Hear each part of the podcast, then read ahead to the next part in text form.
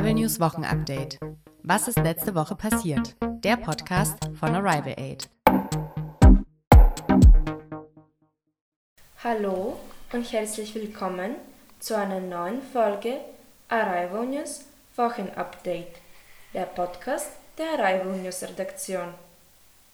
Wir sprechen heute darüber, was uns letzte Woche beschäftigt hat. Heute ist Freitag, der 6. August. Mein Name ist Simona und mir gegenüber sitzt meine Kollegin Katrin. Hallo. Heute reden wir über die Erhöhung des Rundfunkbeitrags, über ein CO2-neutrales Eis, den europäischen Hitzerekord, Weißrussland und den Jahrestag seit der Explosion in Beirut. Zunächst fangen wir aber wieder mit den wichtigsten Informationen zu Corona an. Corona. Die Corona-Infektionen steigen in Deutschland weiterhin an. Die 7-Tage-Inzidenz liegt bei 20.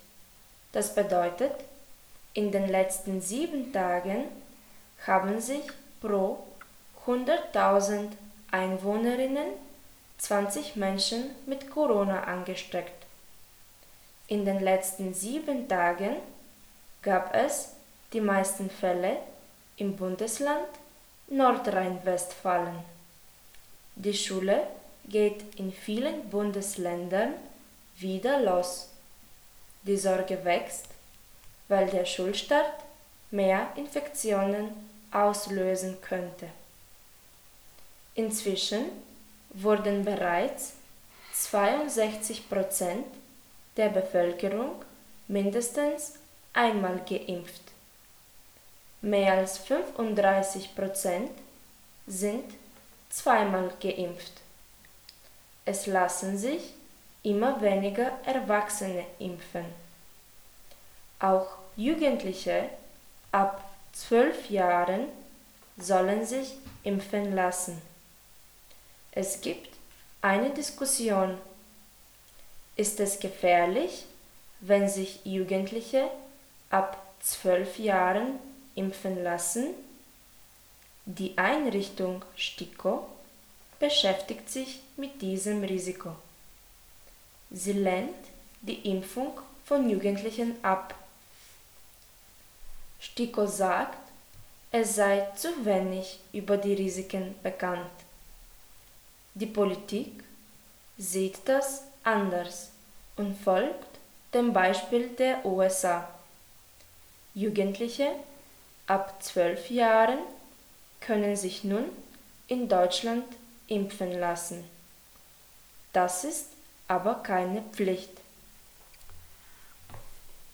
Seit dem 1. August müssen sich bestimmte Personen testen lassen denn jetzt ist Urlaubssaison und viele Menschen machen Urlaub in einem anderen Land. Wenn sie zurückkommen, können sie das Infektionsrisiko vergrößern. Deswegen müssen sie vor ihrer Rückreise einen Test machen. Diese Testpflicht gilt für ungeimpfte und nicht Genesene. Eine Ausnahme gilt für Risikogebiete. Auch Geimpfte und Genesene müssen sich dann testen lassen. Abstand, Hygiene, Alltagsmaske, das ist die AHA-Regel. Die Regel ist seit Corona bekannt. Sie soll Ansteckungen verhindern. Die AHA-Regel hat Leben gerettet und auch vor anderen Ansteckungen geschützt. Das hat sich in den Wintermonaten gezeigt.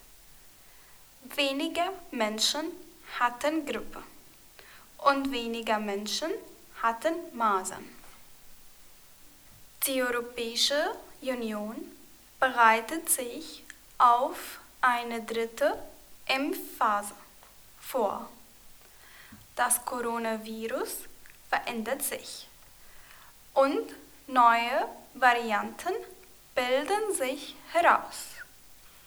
Eine sehr ansteckende Variante heißt Delta. Die Wirkung der Impfung kann bei Varianten geringer sein. Viele sagen, dass eine erneute Impfung notwendig ist. Die Europäische Union hat bei BioNTech 1,8 Milliarden Dosen bestellt. Die Weltgesundheitsorganisation beschwert sich, weil viele Länder nicht genug Impfstoff haben. Eine dritte Impfung ist unfair, da andere Länder noch überhaupt keinen Impfschutz anbieten konnten. Und nun zu anderen Neuigkeiten. Erhöhung des Rundfunkbeitrags. Das Bundesverfassungsgericht hat entschieden, dass der Rundfunkbeitrag erhöht werden darf. Der Beitrag liegt jetzt bei 18,36 Euro. Er ist um 86 Cent gestiegen. Es gab vorher eine große Diskussion über die Erhöhung des Preises. Die Fernsehprogramme, das erste und das ZDF, werden durch Gebühren finanziert. Die Gebühren sind die Grundlage ihrer Arbeit und sie müssen von jedem Haushalt bezahlt werden. Das Bundesverfassungsgericht sagt, dass die Fernsehsender so viel Geld bekommen sollen, wie nötig ist, um ihre Arbeit zu erfüllen. Europäische Hitzerekord. In Deutschland gab es schwere Unwetter und Überflutungen. Am Mittelmeer ist es hingegen sehr heiß. In vielen Gebieten brennt es. Besonders betroffen sind Griechenland, die Türkei und Italien. Brände in diesen Regionen sind sehr typisch. In diesem Sommer sind sie stärker als die Jahre zuvor. In Griechenland gibt es sogar einen Temperaturrekord. Es wurden 48 Grad gemessen. Die Hitze bleibt auch über die Nacht bestehen.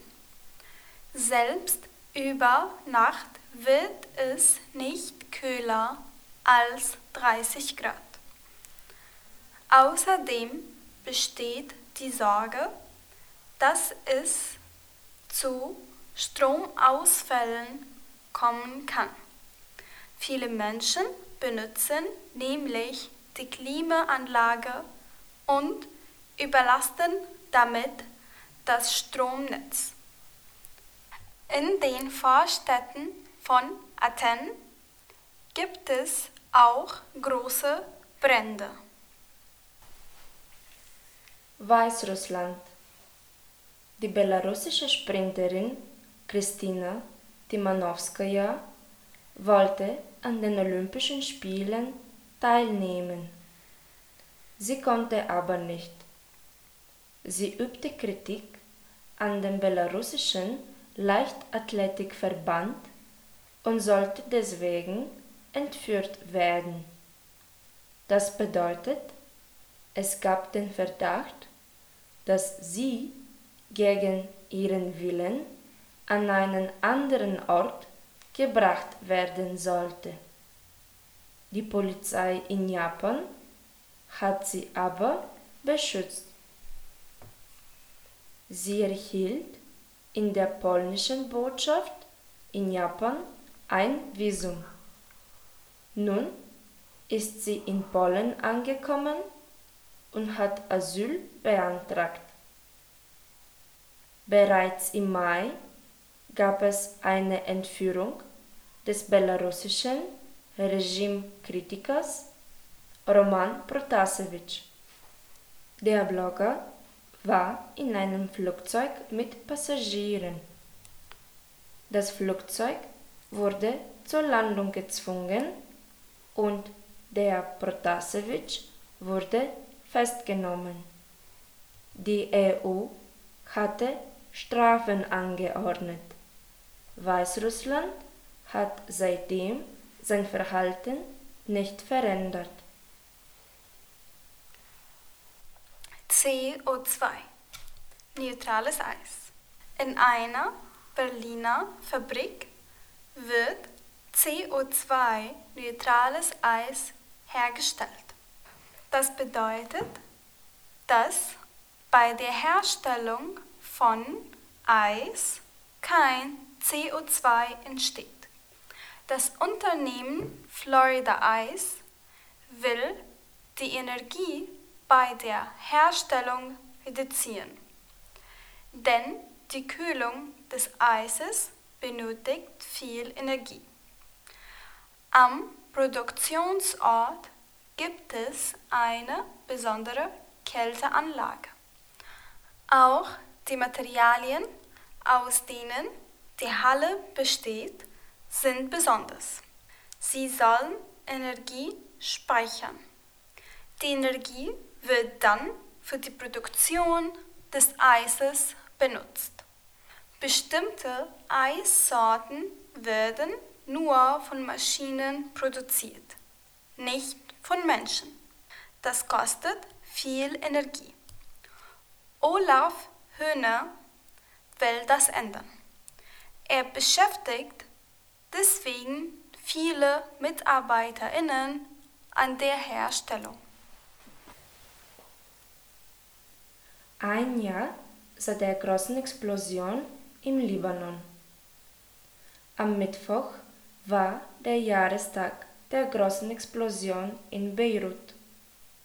Am 4. August 2020 sind am Beiruter Hafen mehr als 2700 Tonnen Ammoniumnitrat explodiert.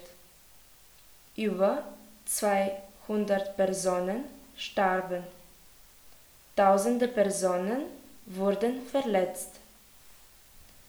Unzählige Personen verloren ihr Zuhause. Am Jahrestag der Explosion gedachten viele Angehörige der Todesopfer. Eine friedliche Gedenkfeier mit Gottesdienst und einer Schweigeminute für die Opfer fand am Hafen statt. Zugleich gab es gewaltsame Proteste vor dem Parlament. Demonstrantinnen versuchten das Parlamentsgebäude zu attackieren. Sie warfen Steine auf Sicherheitskräfte und legten Feuer. Die Sicherheitskräfte antworteten mit Wasserwerfern und Tränengas. Mehrere Personen wurden verletzt. Die Situation im Libanon ist momentan sehr schlecht. Der Staat nimmt seine Verantwortung nicht wahr. Die Wirtschaft läuft nicht und auch die Corona-Zahlen sind hoch. 202.000 geflüchtete Menschen leben im Libanon. Nirgendwo auf der Welt leben mehr geflüchtete Menschen als dort. Die Situation bezeichnet man als nationale Krise. Viele Familien müssen ihr Zuhause von selbst wieder aufbauen. Das war's für heute mit dem Wochenupdate in einfacher Sprache. Wir wünschen euch ein schönes Wochenende und freuen uns, wenn ihr uns nächste Woche wieder zuhört. Tschüss! Arrival News Wochenupdate. Was ist letzte Woche passiert? Der Podcast von Arrival Aid.